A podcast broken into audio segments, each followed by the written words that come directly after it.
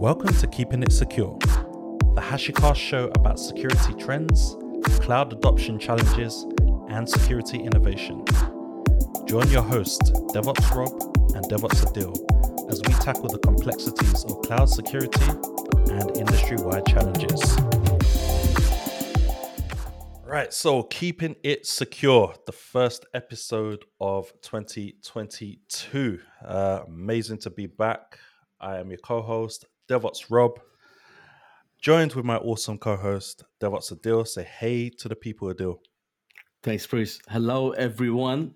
And that's, as Rob said, the first podcast for, for this year. So happy new year or happy late new year. Um, happy to be here, and I am so excited. Today we have royalty in the house. We are joined by two infamous people who have written the book of running HashiCorp Vault in production. And that book is uh, has done its rounds across the world. I myself have bought a Kindle edition when it was uh, in um, uh, a pre-release phase, uh, and I read that book. Awesome book, and, and I still get people seeing on LinkedIn talking about it. But you know, I'm going to stop here and let Dan and Brian introduce themselves. Tell us where they're from, how they come about. I, I suppose we'll start from Dan. Dan, introduce yourself. Hey, uh, guys, thanks for having me on. Uh, my name is Dan McTeer. Um, awesome to be here. Awesome to be on the podcast. Um, I, uh, like Adil has said, I, I, wrote a book with Brian um, about running Vault in production. Uh, my background is all in um, system administration and network engineering and things like that. Um, so that book comes from, you know, that background and that knowledge. Uh, but more recently, I ran Vault in production at Adobe Systems, and so um, I, am definitely kind of borrowing from that knowledge as well. Uh, and I'll let Brian introduce himself. Cool. Thanks, Dan. Yeah, hey everyone, uh, Brian Krausen. Uh, great to be on the uh, Hashi Hashi Cast again. Um, you know, a couple times with uh, with Rob here, but yeah, great to be on. Um, you know, with Rob and, and Adil here, and especially Dan. Um, yeah, like Dan, you know, we um, you know kind of authored, co-authored this book uh, a year and a half ago, something like that. Um, you know, my background right now, I'm a consultant. You know, so I I consult with uh, large organizations around implementing and designing HashiCorp solutions um, on top of you know, doing traditional kind of cloud um, design and implementations as well, specifically around AWS. So a lot of times those are combined, right? When I'm working with customers, a lot of times we're you know doing both of those um, things to uh, help kind of you know push digital transformation as much as I hate that word, um, you know, for customers. So, um, but yeah, my background, I've been working with Hashi products for in over five years now Vault, Terraform, Consul, um, Packer, all those good things. So, um, yeah, happy to be on the uh, the HashiCast again, and know, looking forward to this episode. Love it, love it.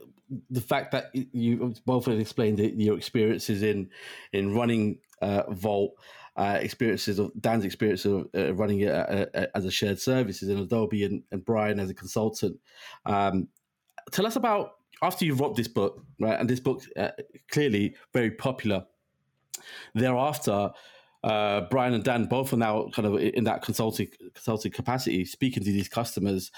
Now that they've read the book, it, it, should be as easy as just going ahead and running Vault into production tomorrow, right? Following that as a blueprint. It, uh, it should be that easy. Or am, am, I missing something here? These companies are still struggling because of some kind of organizational process. What, what is your experience around that? Yeah, yeah, great question. Um, of course, once you read the book, like you should be golden, right? but um, no, no, seriously. Um, yeah, I mean, you know, I work with a lot of different customers, um, you know, around, you know, implementing these solutions. Um, majority of it is Vault, um, but I'm also working with a lot of customers around Consul and, and Terraform as well. But um, yeah, I mean, there's, you know, it, it's a big, it's a big process, I would say. And not to say that you know Vault or any of these other solutions are complex, but you know any of these solutions um, are you know fundamentally going to change the way that you operate you know your IT organization right I mean when you move you know all your secrets into a single platform or you even you know move from these long-lived static credentials to something more dynamic I mean that's a fundamental shift in the way that you handle you know security in your organization so Uh, so naturally, there's a lot of things you have to take into consideration. You know, when you're moving to you know such a platform like Vault, right? And it's it's not only how do we get the thing stood up and and running, you know, in a highly available, you know, redundant fashion, right, with multiple clusters across multiple data centers or cloud regions or a combination of both, right? But it's a matter of how do we support it from a day two perspective. Um, you know, not only just supporting Vault, like keep it keep the thing up and running and and and um, updated and you know release new versions and those kind of things, but it's also how do you integrate the solution into the organization, right? So um, when we're working with customers, a lot of times we take and we kind of pull it from the Terraform side, but we kind of pull, you know, we kind of uh, group folks into kind of the consumer um, versus the producer um, model, right? So we have the producers who we really think of like these are the folks that are running Vault on a day to day basis. They're responsible for keeping Vault up and running. Um, and then the consumers end up being either other folks within IT or it could be the, the folks that are operating it as well, right? A lot of times, you know, they're operating Vault and they're also consuming the services provided by Vault. But the consumers we really think of as like the you know developers or the application teams or things like that that are going to you know use or integrate uh, Vault into you know their uh, their applications. And so that's a big aspect of it as well. Is you know we're working with customers that are you know we want to uh, operationalize it, but we also want to make sure that you know to be successful we have to integrate it uh, into you know the organization properly. So that's that's a big thing that we're seeing with customers right now. Well, and just to just to add to that, I think mm-hmm. um, you know the real value of our book is you know when you consider the entirety of the cloud operating model and how it's kind of separated into three categories, right? We have the people and the process and the technology. Um, it, uh, there's a lot of focus on the process and the technology piece as far as you know building automation framework around what we're doing and things like that. But I think you know not a lot of attention is given to the people part uh, and I think that's where uh, a lot of a lot of value of our our book comes in, right? Where we talk about how do you really drive adoption of of a tool like this inside the organization? How do you evangelize that? How do you get people excited about security? Because most people are not. Most people are mandated into security. Most people despise it. it it's really about you know getting people to understand the value um, in, in, those sorts of things. And so the book really covers that whole spectrum of the cloud operating model, those those three parts. It's funny you say that because Rob and I we've talked about this time and time again, where um, security, as Rob would say, security is not meant to work against you; it's meant to work for you, right? And being that enabler.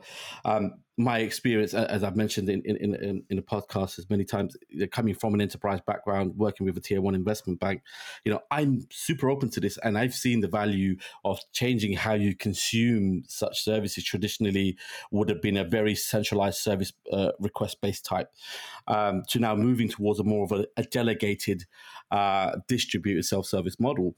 Uh, I completely understand that, but you know, I've spent uh, in those kind of uh, three four years in that banking environment where the two and a half years have been spent with meeting being met with resistance um, when when talking about uh, requiring the change of processes, requiring the change of how it should be consumed, who it should be consumed by, and who it should be owned by. Um, I'll be interested to hear from both Dan and Brian in terms of yeah, you and I. I think we're all aligned that yes, there is a need to change our process. There is a need to change, uh, reorientate our teams. But how much of that has been easily accepted by your, in your experience with different customers, or have you been met with resistance? Yeah, so I can touch on that a, a little bit. Um, you know, I think I think uh, everybody is generally a little resistant to um, any kind of change, or, or, we can call it apprehensive, um, perhaps. But uh, I, I, think you know a, a, key piece, especially when with with regards to security tools, is understanding that a lot of the times that this is this is mandated, it's required, and you see a you know a big hammer wielded and and coming across the organization and telling people they must do this or that in this particular time frame. Um, I, I, I think with with HashiCorp tools in specific, it it, it kind of changes that dynamic a little bit. We talk a lot about how you know we build stuff. Stuff, our stuff is built by the user for the user, right? And and I think a lot of our tools are just naturally adopted, you know, particularly open source versions are naturally adopted across these different organizations because people find it so easy to um, to kind of implement those things, right? And so I think, you know, to to make a service like this truly successful at an organization, you kind of ride on, right in on the back of that, so to speak, right? Um, rather than telling people they must do a certain thing, you kind of have to go in and um, convince them to do so instead. I mean, things become more valuable when you're encouraging people to use something or showing them the value, for instance, versus telling them what they must do. And so, a lot of our effort at, at Adobe specifically was spent, um, you know, going out and engaging our users. We we would take the content from the HashiCorp 101 trainings that that um, were done at HashiConf. We would do that internally, right? We would go to our different offices. We would sprinkle in Adobe specific things to that training. We would spin up a lab and everything and, and do a hands on eight hour training with our users um, and saw some huge benefits from that. A lot of times we'd see our users kind of go out and evangelize or, or support other users almost immediately after um, leaving those trainings. But another really great effort that I think is worth mentioning is uh, once a once a month or once a quarter. It kind of depended. Uh, we would have what we would we we would refer to as a tech talk, where basically we would take a developer or a system admin, somebody who was already using Vault inside of Adobe and had already integrated it into various workflows, and we would have them present for anywhere up to an uh, up to an hour usually on you know how they integrated why they integrated what problems it was solving and sometimes even do like a technical demo and they would do this in front of their peers and that that one effort single-handedly drove a lot of the adoption at adobe because it was people listening to their peers on on the value of vault and not security coming in and telling them what they should or shouldn't do um, we would have anywhere between 100 150 people show up to these sessions and and listen in on uh, you know on how that stuff was being done across the organization and it was a huge driver um, particularly when it came to um, you know how it could reduce your your workload or solve a lot of your security problems automatically. So I have a question on that, Dan. Uh, so in a lot of organizations, so I come from a similar background to, to Brian. Um, I, I, used to be a consultant uh, before I joined HashiCorp. Um, I run into a lot of challenges where, you know, they, they, they bring you in because they think they need a technology solution and they want you to implement it. But the thing that's often overlooked is the whole uh, people piece and the, the process piece, right? Um, so, in terms of uh, the success that you managed to achieve at uh, Adobe, from an organizational structure point of view, how were you able to bring in the relationship between the people, the process, and the technology? How were you able to analyze uh, exactly what it was that the organization needed? Did you have like specific roles that would like capture requirements, or or was that all down to one team? Like, how did you set up your organization for success from the foundational level?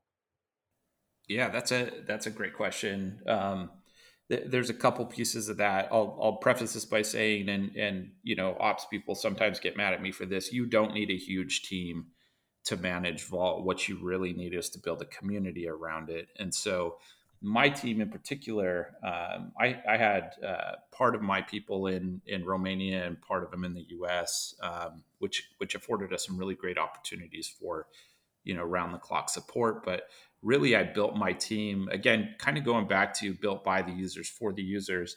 I built my team around the users, right?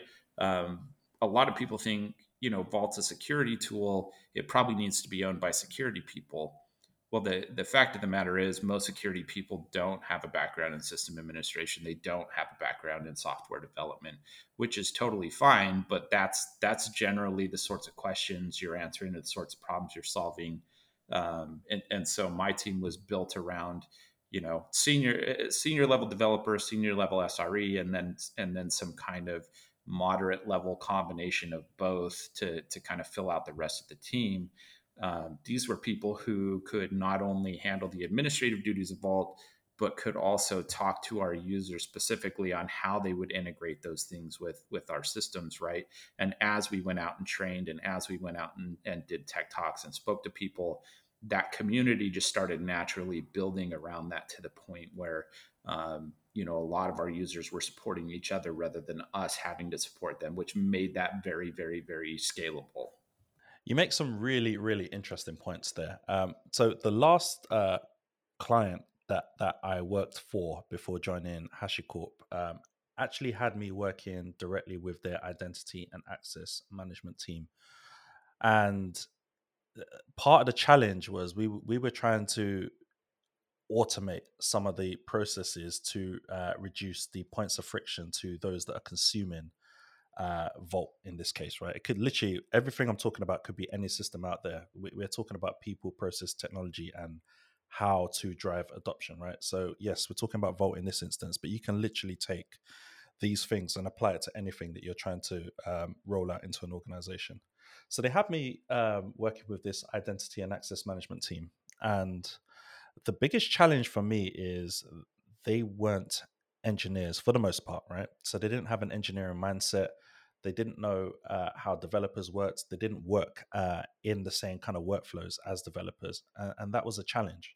Yet this is the team that owned Vault, right? So it goes through that that same perception that you mentioned, where um, well, it's a security tool, so maybe a security-ish type of team, if not the security team, generally should own this, right? Um, and that comes with its own challenges. I guess from a leadership point of view, and I kind of want to open this up to Brian because I think you're going to have some really good insights into this from your consultancy experience. From a leadership perspective, when you're setting up your organizations, what are the key pieces of advice you think you could give to leadership and decision makers when they are structuring their teams and deciding ownership of processes, ownership of technology, and how they're going to marry that relationship between the process and uh, sorry the people and the technology with that process. What what kind of advice would you give? I'll give this to brian first but i'd love to hear from dan too. Sure. Um, yeah i mean when you know when i'm working with organizations i mean you know honestly from a consulting standpoint you know we're usually working with you know the architects and engineers and not necessarily um, leadership when it comes to implementing vault although you know, leadership obviously has a big say in regards to you know deploying such a solution. Um, but you know, I, I, would say you know just from you know the architectural and engineering side, like you know the operational side, um, a you've got to you know integrate you know those teams with the security team. Um, I can't tell you how many times that I've seen you know Vault. Uh, I would say almost ninety five percent of the time when we're deploying Vault, it's not with the security team. It's with you know an ops team or the automation team or the cloud team or something like that. So I would say you know for sure like get security involved early and often um, because uh, you know there have been many projects that I've been on where we're very deep in in the deployment and integration of Vault, and then security gets kind of thrown in the loop, right? And they're like, hey, what the heck? This is a security product, right? We need to you know we should be involved with this um, so I would say, you know, at, at a minimum, you know, get security involved from the front. Um, you know, even put them through training, right? Whether that's not necessarily like operational training, but just understanding what Vault can and cannot do, and what um, what roles is going to play, you know, within the organization. Um, because a lot of times, once the security team actually understands like what we're doing with Vault, like they're a big fan, right? So they understand like, hey, we're really going to increase the security posture of our organization by implementing Vault and taking advantage of a lot of the services that can, it can provide. Um, so that's I think the biggest thing there is just you know making sure security is involved you know from the beginning and not kind of throw them in you know towards the end and then them having to play catch up and then you know obviously security teams always have you know their own um, policies or requirements you know that come into play and you know we want to make sure we capture those you know during the design phase or you know be, obviously before the implementation phase um, as well. So we're not you know kind of knee deep in you know integrating you know vaults with different secrets engines and all that kind of stuff and then security comes and has their own um, you know requirements. So i would say that's the biggest thing um, for right now it's interesting brian that mentioned that because my, my, my last role uh, before I joined HashiCorp, I, I worked for a, a, tier one investment bank, and that's been the same experience for me, where Vault was owned by the central platform team, and um, and that would continue to do so. But we liaise with security in every aspect of uh, whether that's application um, uh, onboarding onto the uh, onto the platform, and now that I've joined HashiCorp and I'm consulting with different customers, right now, for example, I'm speaking to a, a huge bank and Vault is owned by the security team. Um, funnily, they when I went on site, uh, the, the the leadership asked, uh, they're actually part of the wider identity team, and they were asking whether Vault should be owned by them and if secrets management is relevant. So I told him that secret. Let's uh, let's understand that secrets in itself is a form of attestation for an identity. So yeah, it's yes, it's well within the remit of the identity team to look after, say, secrets management or secrets consumption, rather. However, however, in terms of the question about owning Vault or the tool, so I would say that I was advocating that the security slash identity team their focus should be owning patterns, not necessarily the tools. Yes, there are ways of enforcing those patterns in today's world. Namely, let's just say Terraform uh, modules and Sentinel policies uh, is a manifestation of how you can enforce consumption patterns, right? And uh, in my last role, that was the experience. We had that, and now I'm trying to advocate that with those teams around um, who are already owning Vault now, and say, actually, why don't you just let go of the infra operationalization of Vault to say the central team. However, you have a say in terms of how things are consumed, whether that's RDS, etc. like that. And the, interestingly, the reason why I mentioned this is that when I was in my last role as a platform team, our principal objective was to accelerate to the cloud our principal objective was the cloud adoption. Now we need the the, the security was a non-functional requirement. These were constraints.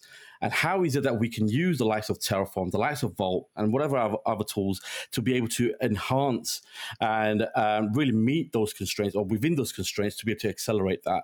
And uh, I'd be interested to understand, uh, you know, both from Dan and Brian, it, given that you know both have, have worked uh, at, at, enterprises. Um, where the principal objective has not necessarily been security, rather security is a byproduct, but the principal objective has been about the cloud uh, uh, uh adoption itself. Well, these are these are really good points because um, we actually cover this in our book, but there's there's really kind of three parts to um, to to vault utilization, right? There's the consumer part, which is the end user, and and how do I how do I manage my secrets? There's the operational part, the system administration, and then there's the security control part. When it comes to security, um, they they are absolutely an equal partner. Uh, they don't necessarily make the best people when it comes to system administration or instructing the users on how to consume the service, but they absolutely need to be um, need need to be involved at a policy level to make sure that you know compliance and security requirements are are being met. Um, uh, by those teams consuming the the service. So, so Brian, uh, the, the, uh, I suppose the question I'll ask for Brian is that, in your experience, as a, is it fair to say, as a consultant, when you're when you're um, engaged with customers, um, primarily uh, the the principal objective is essentially cloud oriented, uh, and then you would then look at how do you secure those cloud consumptions uh, is, is, that fair to say? And because you talked about cent- the central platform team uh, essentially owning Vault and then liaising with security, it, that description that I gave earlier, would you would it be fair to say that that's kind of the well, a it should be the attitude, and b that's uh, from a your consultant perspective would always be the case, and therefore would we agree that this is really how we should be aligning or, or really reorienting our organizations? Yeah, I agree. Um, you know, most of the organizations that I'm working with today are, are definitely, you know, deploying for, um, you know, cloud implementations, right? I mean, a lot of these organizations are, you know, com- completely overhauling the way that they they deploy and manage applications, and they realize that you know their current process of storing and, and consuming secrets is not very good, right? So, so that's that's where you know Vault typically comes in and and you know, I, I work with a lot of customers that are, you know, going both cloud and, you know, I'm also working with, you know, a project right now where, you know, a very large insurance, you know, organization is deploying, you know, 100% on-prem, right? I mean, they're deploying um, Vault on prem to consume it both on prem and then you know ultimately it's going to touch cloud as well. But yeah, it's just a, a very wide variety of folks, and you know we we all talk about cloud and everyone's moving to the cloud, and that it's not necessarily 100% true, right? There's still a lot of very large organizations that are you know happy as could be running on prem um, today. I mean, they understand the benefits of it of cloud and integrating Vault with that, but um, but yeah, it's it's I would say it's a mixture of of both right now for sure. So I guess my question is, uh, when you're implementing uh, these these things into organizations, uh, I, I, mean, I have my own answer, but it'd be interesting to hear from both of you. What do you think the key performance indicators are, KPIs? What do you think the key KPIs are as to measure the success of uh, the implementation? Uh, let's hear from Dan. Yeah, so uh, and and we kind of touch on this a little bit in the in the book as well, but you know, to me, Vault adoption is is really a spectrum of of maturity. I generally what you see is everybody starts out with um, you know using the KV store and and simple API integration, and then they kind of shift to okay, I'm gonna I'm gonna build a script that will automatically rotate what's in the KV and then you know that kind of goes all the way down to the other end of i mean i'm fully using dynamic secrets in in all of my interactions at this point. And so you know things like things like utilization growing are are obviously good. You want to make sure that you know your your organization as you onboard people like use vault is growing um, and and that each team is is taking advantage of that. But as you make that shift, you want to start seeing, you know, people move away from the KV secrets engine and more into, you know, AWS or LDAP secrets engines or things like that, where they're fully using dynamic secrets. To me, that would be the biggest gauge of, of success at an organization. I want to, so I want to actually uh, probe uh, that further. Uh, reason why is that um, in my recent experiences uh, with customers, I've, I've, I've been asking this uh, this question actually around measuring success, uh, especially around adoption, and um, the the there are ways that people understand measuring success in terms of okay the number of users that are on Vault, right? But there's other pieces where, as, as Dan touched on, is that actually how many of those are moving towards a dynamic, but if there's this customer, for example, I'm speaking to where they're extremely mature in their automated onboarding process with Vault. Um, and they're extremely mature with how they are uh, creating these dynamic secrets. Yet they are uh, their usage. When you look at their usage metrics, right, they uh, it, it's so poor. As in that they the adoption rate is so low, and what I've been advising and what I've been the response that I get to it is because you've created this onboarding process for Vault in isolation. It needs to be latched onto the wider platform onboarding process, right? At, at which point, then those applications that are onboarding onto, say, I don't know, AWS or GCP, inherently have also already onboarded onto Vault, and that would obviously accelerate, say, the adoption. I say adoption here, but at this point, obviously accelerate the onboarding onto Vault. Now, as part of consumption my experience has been that you do get, especially when it with Vault, right, where the interaction with Vault, it will mean that the application needs to do some form of re- refactoring so that they can consume uh, a secret from Vault. We found that um, that was one of the biggest resistance we've had is, is after we've had spoken say security team and the necessary say centralized uh, teams the moment we start working with developer teams the biggest resistance has, has been around change uh, i.e., change in their code, especially application refactoring. My last role, for example, especially where the budget for cloud transformation or whatever you want to call it, right, has been restricted to that centralized producer team. And so when we're asking developers to do that, go ahead and refactor their code, whose budget does that come out of? For, you know, it, it, is a, it, it seems to be a point of contention.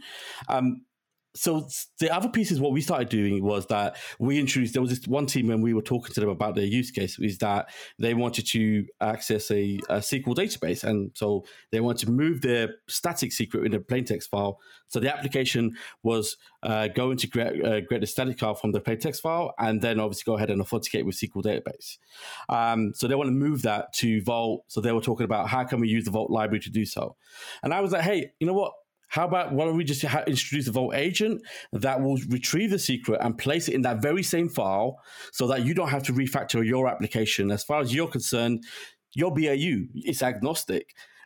Has have you found those kind of experiences when you're speaking to those application developers and the resistance around that? And are these kind of creative ways of, say, non-interactive consumption patterns ever coming to your uh, kind of radar? I suppose. I think there's a, a couple parts to answer here, and um, the first one is, and I think this kind of goes back to an earlier question that, that Rob asked, and you know about how we how we uh, marry process and technology and people. Um, really, you know, good leadership will um, will, will sort of encourage these forward thinking practices and do what they can to ensure their team has time. You know, and so you talk about things like where do we get the budget to make these changes or how do we fit this into our schedule? Ultimately that comes down to the leadership and and you know th- their influence in that whole process to ensure that people take that time to to migrate to these new processes as as these come along. Because i mean at the end of the day those processes are going to end up saving you time in the long run and and improving security things like security right because if we're doing things in a standard way every single time um, no matter which cloud we're in or anything like that that that's going to save us money by avoiding security incidents. Um, you know, we're plugging into secrets the same way, no matter what. We're using the same piece of code, no matter what. That sort of thing, right? Um, so, so I think that's an important piece. But um, outside of that, I I I feel like um, yeah, I, I feel like education is really really the key here. I think there are a lot of assumptions made every time a new piece of technology comes into the organization and people say things like, "Oh yeah, we we need to have everybody adopt this by this date." I think there are a lot of assumptions made. I, I have I've heard a lot of people tell me it takes them a lot of time to make a certain change um, without even really knowing how that how how that integration will work or or things like that. And so kind of back to you know our effort around education and and all the uh, unforeseen advantages there um, you know really getting out there and talking to people about how simple it is or about how many lines of code it would take to integrate from this particular thing really getting them to understand what an actual integration effort looks like i think was the big the big factor in in helping people change their mind, their perspective about that that sort of thing. So. Yeah, and I think uh, one of one of the uh, things that you touched on it, it's, it's worth kind of discussing in a bit more detail. Um, so uh, we had Hashi Talks last week. Uh, we had a fantastic talk there from um, Ryla Hockenberry, who uh, works for Mastercard and the, the talk was centered around the whole uh, people process technology piece and something internally they call the ppt framework um, at mastercard and a part of of this framework was understanding this this acronym that Ryla presented called ADKAR. Uh, so that's spelled A D K A R. The A stands for awareness, um, and essentially it's do you understand the reasons for the change uh, the D stands for desire. So, do you want the change to happen? Um, the K stands for knowledge. So, do you have the skills to support the change? Uh, and then you have uh, ability. Um, are you able? Are you capable of performing these new skills? And the R is uh, reinforcement. Do you have the the support to sustain the change? Right. So it's a it's a bit of a uh, revolving cycle. But one of the key points that Ryla makes in in his talk is that when you're going through this this framework when you're going through this process people will arrive at different phases of this this process at different times right and that's that's key for an organization to understand right the second point that Ryla makes is that people will spend different lengths of time at at each of the phases, right? So where it could take a particular team on the awareness part of of the cycle um, maybe a month to really build up the awareness. Maybe uh, another team needs more convincing, uh, so maybe it's going to take them two months or something like that. So I think when you're when you're implementing these changes, I think it's worth bearing in mind that there are challenges which will differ from individual to individual and team to team. Um, so when you start to put sort of a hard deadline to say, yeah, we want all teams to be adopting Vault in this case uh, by this date. Uh, this these are some of the challenges that you need to overcome, and it can be quite difficult. Now, I understand there can be some commercial reasons why you have to put in a hard deadline. Maybe you're using something and contracts are expiring and you're about to sign a new contract and so on and so forth.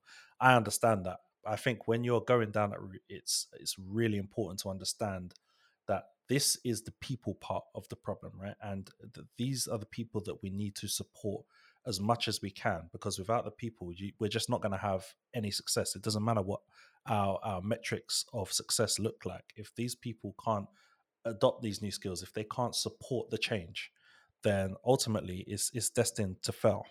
Yeah, I've got an unpopular opinion here, right? Um, around this whole kind of ADKAR, or I mean, I say ADKAR. Let's talk about this whole education and awareness piece, right?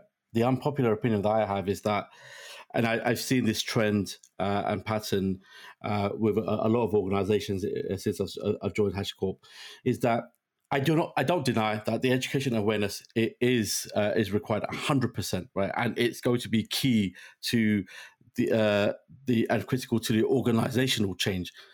However, I find that there is some uh, an element of naivety, dare I say, that if the education awareness is the the first focus and the dependency, the adoption will happen as you know as, as Rob touched upon. The adoption will happen uh, uh, if we say, for example, this year. Uh, so if we spend three months in uh, touring around, and then the, we're going to start seeing a surge of adoption. I, I, can tell you from my experience, that's been a. It's always a continuous challenge. Uh, you will be met with resistance and also it would mean that actually this is a long-term effort and it's a continuous effort in my opinion you know that should be made a dependency in accelerating adoption to Vault. So the thing is accelerating adoption for Vault for example from an organization perspective when they set that deadline as rob said right th- there may be valid reasons. For example if there's a data center move to the cloud so as part of that um, if you're going into the cloud, you must be using Vault. So obviously, if there's a deadline that we need to exit the data center into the cloud, that means that there's also a deadline to adopting Vault. Well, we, that doesn't have to mean that you have to have the, the education dependent on it. The education must happen in parallel. However, being a dependency, or uh, um, I feel, would be a blocker. And if we start seeing things linear in that in that way, then we stop to start looking for innovative ways of being able to accelerate the adoption. As I alluded to earlier on, for example, the onboarding onto Vault. So if you're using Terraform, let's just say, so in my last role, we use Terraform as the exclusive way to consume GCP. So we also use Terraform to create uh, um, the Vault onboarding. So we married up, uh, married up the onboarding of GCP and onboarding onto Vault namespaces together.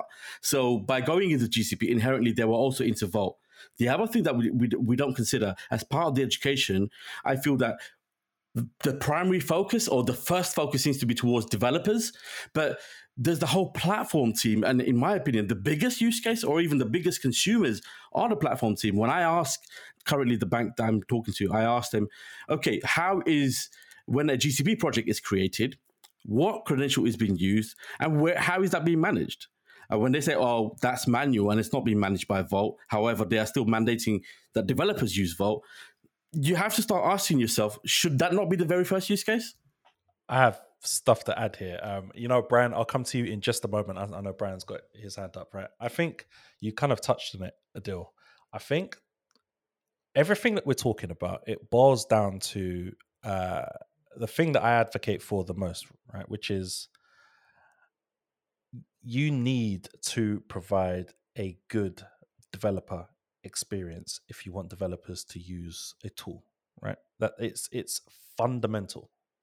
If developers have to jump through hoops, if they have to do very complicated processes to achieve the business value that you require them to achieve, then ultimately what you're doing is you're putting obstacles in their way. Uh, and I think you quoted me earlier on Adil when I say security done well works for you, not against you. So when we talk about all of these pieces, like the education piece and the ADKAR piece, these are all parts of the puzzle which go to provide a good developer experience, right? Uh, I think it's very important to understand that. Now, remember that I don't believe there's an end goal here. I don't think you get to a point where you say we're done, right? The, the, the world is forever evolving. The technology that underpins the way that we live our lives is forever evolving, right? Which means that the security threats are also evolving, right?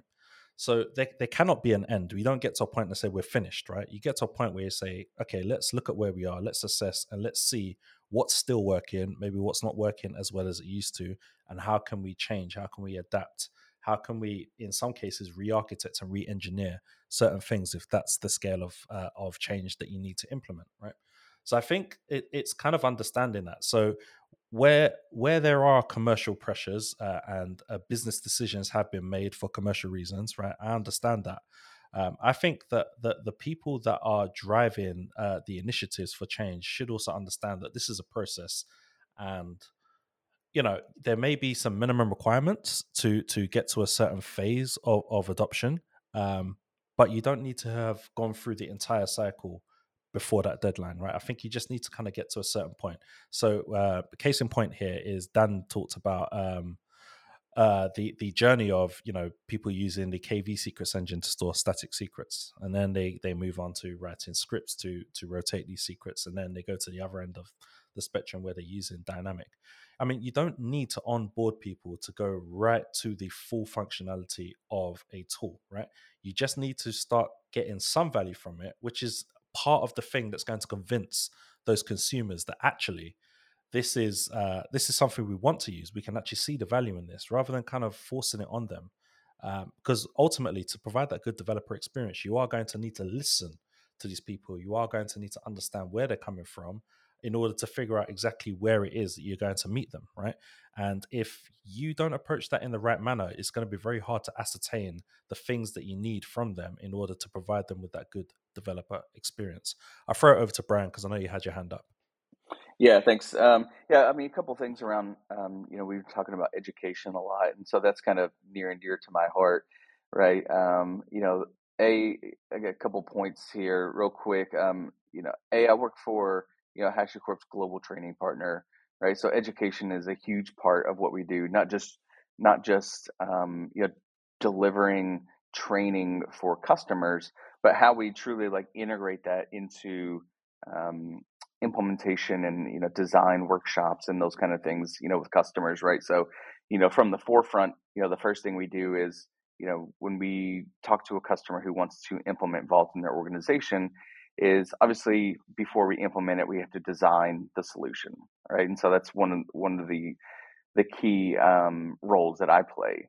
And but in order to design a solution you know for a customer like the customer has to be aware they have to be knowledgeable you know about the product you know both both from the business side and like what it's going to provide the business but also from the technical side in terms of like what the product can offer you right from a solution standpoint. Um, and so one thing that I, I make sure i do with customers is you know i don't want to go in the design workshop and essentially come in with my own opinions you know and and push a design on them that may not fit the organization you know, as well as, you know, it should.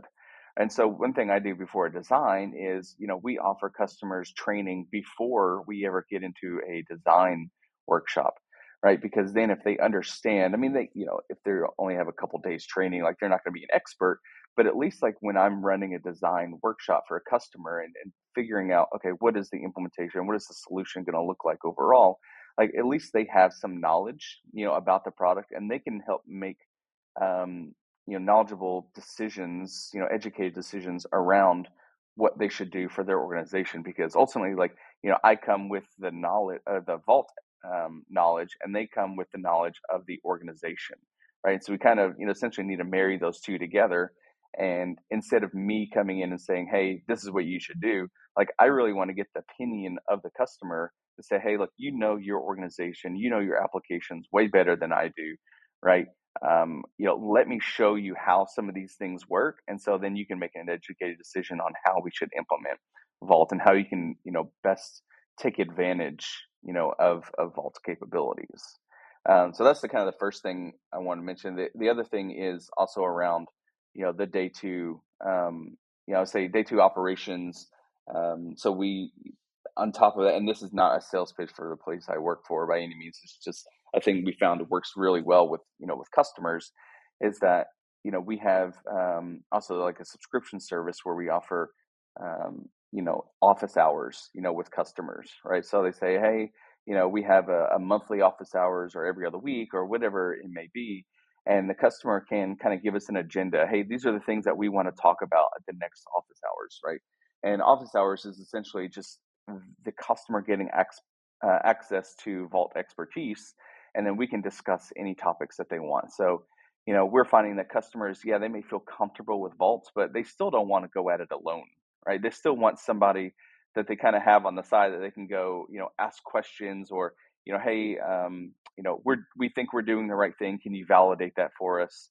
Um, so we, we, you know, we offer that too, and we're finding that makes customers a lot more comfortable in terms of adopting the solution and and you know implementing that into their applications.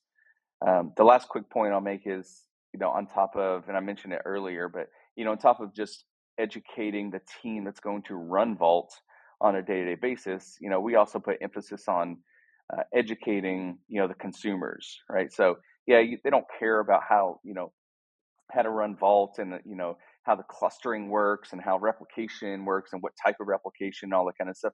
They care about how to gain access to the services that are provided by vault and when i say services provided by vault you know that doesn't necessarily mean like just you know gaining access to passwords and credentials and things like that because you know, Vault Vault can do a lot more, you know, in terms of like, you know, PKI and transit and transform and, you know, all those other secrets engines. But um, so we make sure that we place heavy emphasis on educating the consumers of Vault because we also find that helps, you know, drive adoption, you know, throughout the organization as well. So, um, you know, beyond just providing the expertise on implementing and designing vaults, like we also put a heavy emphasis on education because we find um, that helps the organization better adopt Vault and be more successful with that. Dan, you got anything to add to that?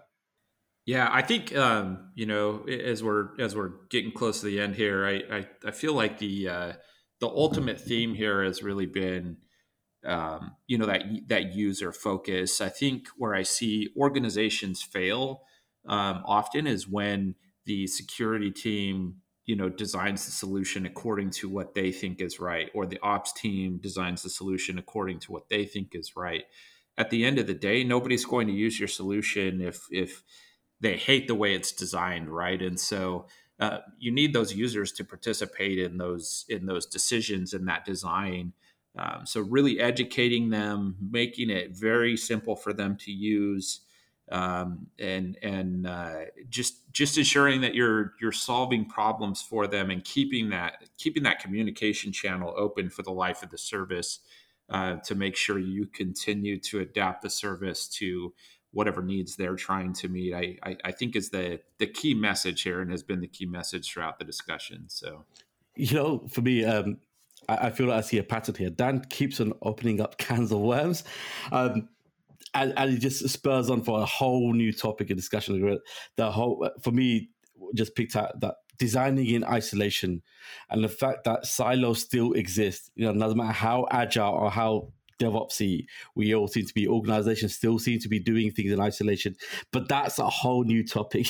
I feel like you know, Dan's again is opening up these kind of words, and we need to talk about that at some point and around where we need to recognize are we doing this in isolation or are we doing this with uh, the, the, the, the, consumption uh, consumers in mind or even talking to them um, if if you were both i know dan's kind of given an overall message here but uh, you know i start with brian i suppose uh, and back to dan again. If there are three t- key takeaways for the listeners uh, what would they be?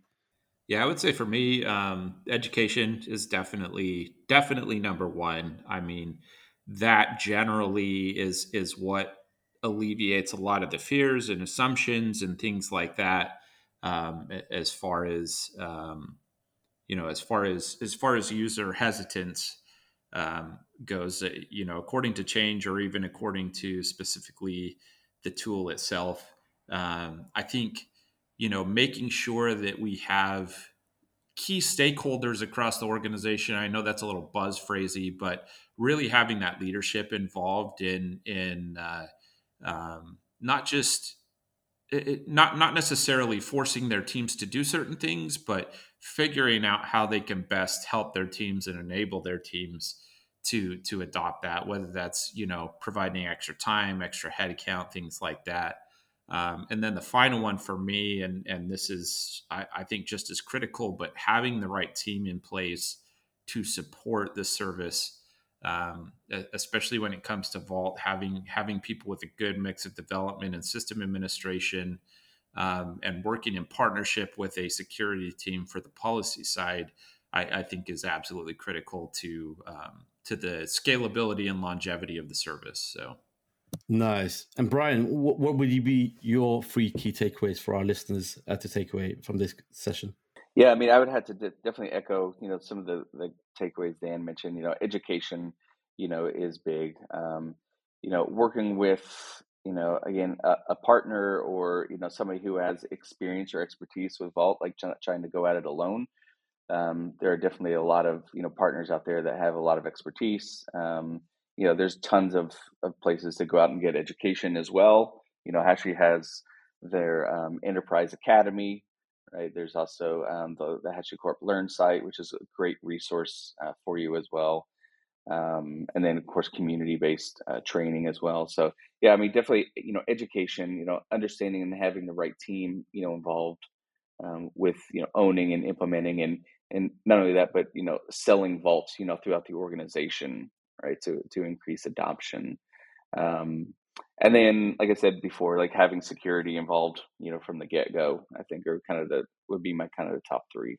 Awesome. I'll give my uh, key takeaways from this, and I'll actually point to um, some documentation that I I, I contributed quite a, a lot to uh, a while ago, and this is the migration documentation from a self-hosted vault to HCP vault. Right now, the advice I'm going to give uh, is all written in this documentation here, and it's not actually specific to Vault when I came up with this. And actually, it wasn't just myself that came up with this. This is also another consultant I worked with in the past. Um, but there's a section on this documentation, which I'll leave in the show notes, called migration planning. And I think if you follow these steps, whether you're migrating something from one place to the other or you're onboarding something, I think you're setting yourself up for success if you take this type of approach, right? So it's a, a circular kind of approach where you conduct a discovery uh, process in the beginning, right? So I think Brian alluded to that, where you need to understand what the requirements are for each of the uh, uh, consumer groups. Um, and then you can do things like understand what the common themes are so you can design for the majority use cases and decide which are edge cases and how you're going to tackle that, right? So you've got that discovery piece. And once you've captured all those things there, then you can get into platform design, right? Now, platform design uh, is is a key thing, and I think Brian gave a really interesting tip uh, about actually training people before doing the platform design, so that they can bring some of their ideas to the table. But I also think, as part of the platform design, there needs to be some level of threat modeling uh, that takes takes place uh, at this point. Uh, and the reason for that is uh, we talk about security being involved as early as possible. Well, it, to understand what the security requirements are from the business, well, you kind of want to discover this early on and you want to implement this into your design. Um, and then you've kind of got the the usability side of things. So I've called it pipeline design, but essentially what we're talking about is how can you bring about um, uh, consumption of this platform or this tool? How do you bring about things like um, self service, if that's a goal of your organization? essentially how does it get from a developer's laptop into your production uh, machine right? Um, so you need to design that that part of the process. And then once you've got all your designs in place obviously implementation uh, is key. But once you've implemented you then need to go on onboard right? And onboarding is the key thing. So i always say that when you're going through this cycle from the discovery phase you'll always identify a group that seems a bit more enthusiastic than the others, right? And that is going to be your uh, your your MVP, if you like, right? That's the the people that you're going to have to engage with the most, the people you're going to have to listen to the most. Um, you know they, they're going to test out your designs you're going to get their feedback and you're going to tweak things according to what they say because they are your best advocates. They're going to be your internal developer advocates. So you go through that onboarding phase with that team and then you go through another threat modeling process to make sure that the thing that you've designed and implemented is in fact exactly how you imagined it that the threat model is still the same. If there's anything different then you can go about um, you know, adjusting things, and you know, it's always going to be slight tweaks rather than major overhauls if you're if you're doing it throughout the process like this. And then you move on to the so-called final phase, which we call the target operating model, which is essentially just reviewing everything and making sure that it's still fit for purpose and listening to the points of friction and uh, dealing with those things there. And in terms of dealing with those things, you're essentially starting the cycle again back at discovery and going through this. So it's a never ending cycle of evolution, right? So I leave people with that. I'll, I'll put that in the show notes. It's probably opened up a can of worms there because we could discuss this for hours as well. Um, but I think if you follow some sort of blueprint like that, you are on a good path to to uh, succeeding. And a lot of the things we've talked about in today's episode fit into some of these categories. So when we talk about the onboarding and the implementation, education has been a big theme. That happens not uh, not only at that point there, but often earlier on in the process. So as you're going through the platform design, you can already begin the education piece, right? When you're you're presenting your designs to the key consumers, you can say, "This is why we designed it like this because you said A, B, and C." So you know, and this is how the system works. This is how uh, this comes into it. These are the components and so on. So the education piece can start from early, and it doesn't have to be a big bang approach. It can be slow and incremental throughout the process. Um, so I just leave people with those thoughts there. Um, I just want to say to Dan and Brian, thank you so so much. I know you guys are holidaying right now, living it up in in Spain. Love that. Um, so I really appreciate you taking the time out to come and discuss these things with us. Um, and I'm going to throw it over to my co-host Adil for final words. Yeah, definitely. I want to echo what Rob said. They're super appreciative of, of Dan and Brian, you know, taking out their time, giving their time uh, uh, to us to really talk about um, the stuff that they've already experienced and obviously written about uh, uh, in their book. Um, I'm going to also try and leave, I suppose, three takeaways uh, from my side. I'm going to keep it short though, and again, it's probably going to open up a can of worms. But my three t- key takeaways are for the security team to start thinking about owning security consumption patterns instead of owning security tooling. The second point is to think about the non interactive consumption patterns versus interactive consumption patterns. What do we mean by that? An example would be PKI. Use that with Vault Agent, automatically starts up and it requests a PKI certificate by default. That's a non-interactive, non-interactive rather uh, consumption pattern. And the last one is thinking about Vault consumption designs not in isolation, i.e., if there's a platform team who are creating an AWS RDS module, then the security team should should marry up with them and think about okay, as part of that module, can I add the Vault um, uh, mounting the DB secrets engine within that uh, Terraform module is is what I would say is uh, to think about consumption designs, uh, not in isolation. Those are the three things. And now, to just kind of wrap it up there, is that Dan, Brian, where can listeners reach out to you? You know, on social media, where where where, where can they reach out to you? LinkedIn is probably best method for me. So yeah, I'm I'm on LinkedIn a lot. I'm on Twitter um, a lot. I talk to um, talk to you know students of my own training. You know through through both of those as well as through you know Udemy as well. So any of the platforms um, I'm usually available on. Awesome. Well, we'll leave all those details in the show notes. And once again, thank you so, so much. Uh, this has been episode seven of Keeping It Secure. Hope you enjoyed it, and we will catch you on the next episode. Thank you so much. You've been listening to Keeping It Secure with your host, DevOps Rob and DevOps Adil. Be sure to join us next time.